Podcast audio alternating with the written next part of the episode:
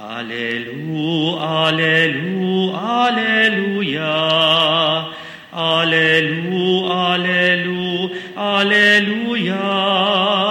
Purihin ang Diyos. Aleluya. Purihin ang Diyos.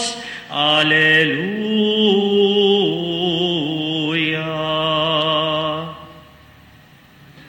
Sumainyo ang Panginoon. At sumaiyo rin. Ang buting balita ng Panginoon na iyon kay San Marcos. Papuri sa iyo, Panginoon.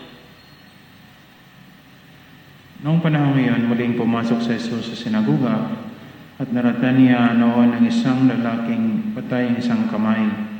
Kaya't binantayan si Hesus ng ilang taong naroon upang tingnan kung pagalingin niya ang lalaking iyon sa araw ng pamamahinga. Para may, may paratang sila sa kanya. Tinawag ni Hesus ang lalaking patay ang kamay. Halirito sa unahan. Tinanong niya pagkatapos ang mga tao, anin ba ayon sa kautusan ang gumawa ng mabuti o gumawa ng masama sa araw ng pamamahinga? Magligtas ng buhay o pumatay? Ngunit hindi sila sumagot. Habang tinitingnan ni Hesus ang mga taong nasa paligid niya, galit at lungkot ang nabadha sa kanyang mukha dahil sa katigasan ng kanilang ulo. Bumaling siya sa lalaki at sinabi, iunat mo ang iyong kamay. Iniunat naman ang lalaki ang kanyang kamay at iyo'y gumaling. Umalis ang mga Pariseo at nakipagsabuatan sa mga kampo ni Herodes upang ipapatay si Hesus. Ang mabuting balita ng Panginoon. Pinupuri ka namin, Panginoong Hesukristo. Klaro po ang tanong ni Hesus kasi ito po siya eh, palagi na nilang pinabantayan. Ano yung mga ginagawa nila ni Hesus lalo na sa uh, araw ng pamamahinga? Kasi meron silang uh, rules, uh, regulations on a day of Sabbath. So madali lang pong kitaan ng uh, mali si Hesus. Dami na po siyang ginawa on the Sabbath na hindi dapat. No? Araw ng pamamahinga. Pero uh, itong sinasabi ni Hesus na sabi niya, sa araw ng pamamahinga, ano bang dapat gawin?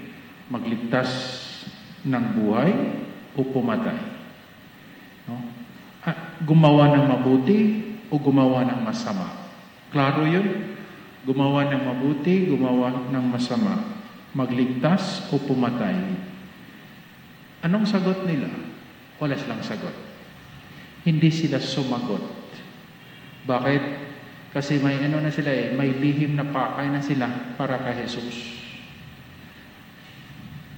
Napaka ano pala tong ang silence para minsan, yung hindi ka sumagot.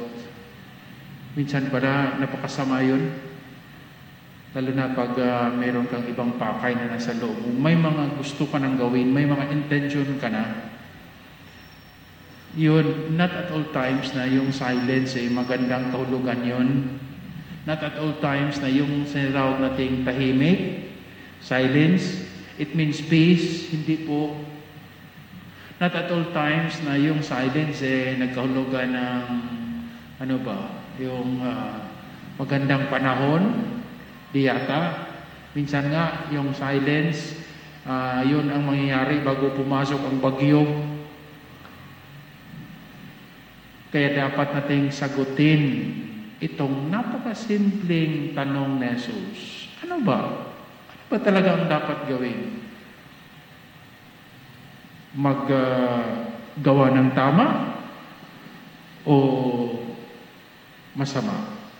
Magligtas ng buhay o pumatay. Diba? Ang tawag, actually, ang tawag dito is a rhetorical question. Ang rhetorical question is a statement na yan siya. Question nga, but nandyan na po ang kahulugan. Hindi mo kailangan sagutin. Kailangan mong sagutin ito. Pumatay or magligtas ng buhay. Klaro na yan. Sabihin mo bang magpumatay No, hindi yata, di ba? It's a rhetorical. Nandun na po yung mensahe. Paalala ito sa atin. Minsan kasi pag ganito ang mga tanong, do rhetorical, sa atin, silence. Walang sagot. Bakit? May isa-isa na tayong mga pakay.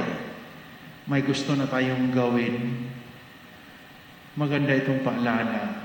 Minsan, ma marinig natin ano ba talaga ang magawa ng tama o mali, magligtas ng buhay o pumatay. Halos yata sa lahat ng sitwasyon sa sa buhay, ito yung mga tanong na dapat nating tingnan bago ka gumawa ng ano yung mga malalaking plano natin sa buhay, malalaking gawain. Dapat natin itanong ito sa sarili natin. Gumawa ng mabuti or gumawa ng masama? Gandang pagkasabi, di ba? Yung mga ginagawa mo ngayon, ano ba ito? Mabuti o masama? Nagligtas ng buhay o pumatay? Iba kasi, pag sinabing pumatay, yun lang nagpumatay is yung ano, pumatay, murder, homicide. Pumatay na yan, physical, pero dami pong pagpapatay na nandyan pa nga eh, buhay pa, pero patay na patay na. Pinatay mo na. Di ba? Daming ganun. So, ang mga tanong na Hesus ito is para sa atin talaga. Silence. Talagang, let's make silence a true prayer. Yung tahimik na talagang nakinig ka. Yung tahimik na talagang sabihin mo, Panginoon, ano pa po yung kagustuhan mo? Hindi yung klase ng tahimik na meron kang ibang pakay. Hindi yung klase ng tahimik na naghahanda ka lang ng gumawa ng masama. Hindi yung klase na tahimik na naghahanda ka lang ng tiempo na magawa mo yung gusto mo.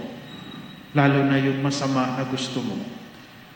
Ito yung tahimik na sana nandyan ka sa pagdarasal. Tahimik dahil pinaghandaan mo pakinggan. Ano? Ano ang gustong gawin mo na naayon sa pakay at kagustuhan ng Diyos? Pinalaya tayo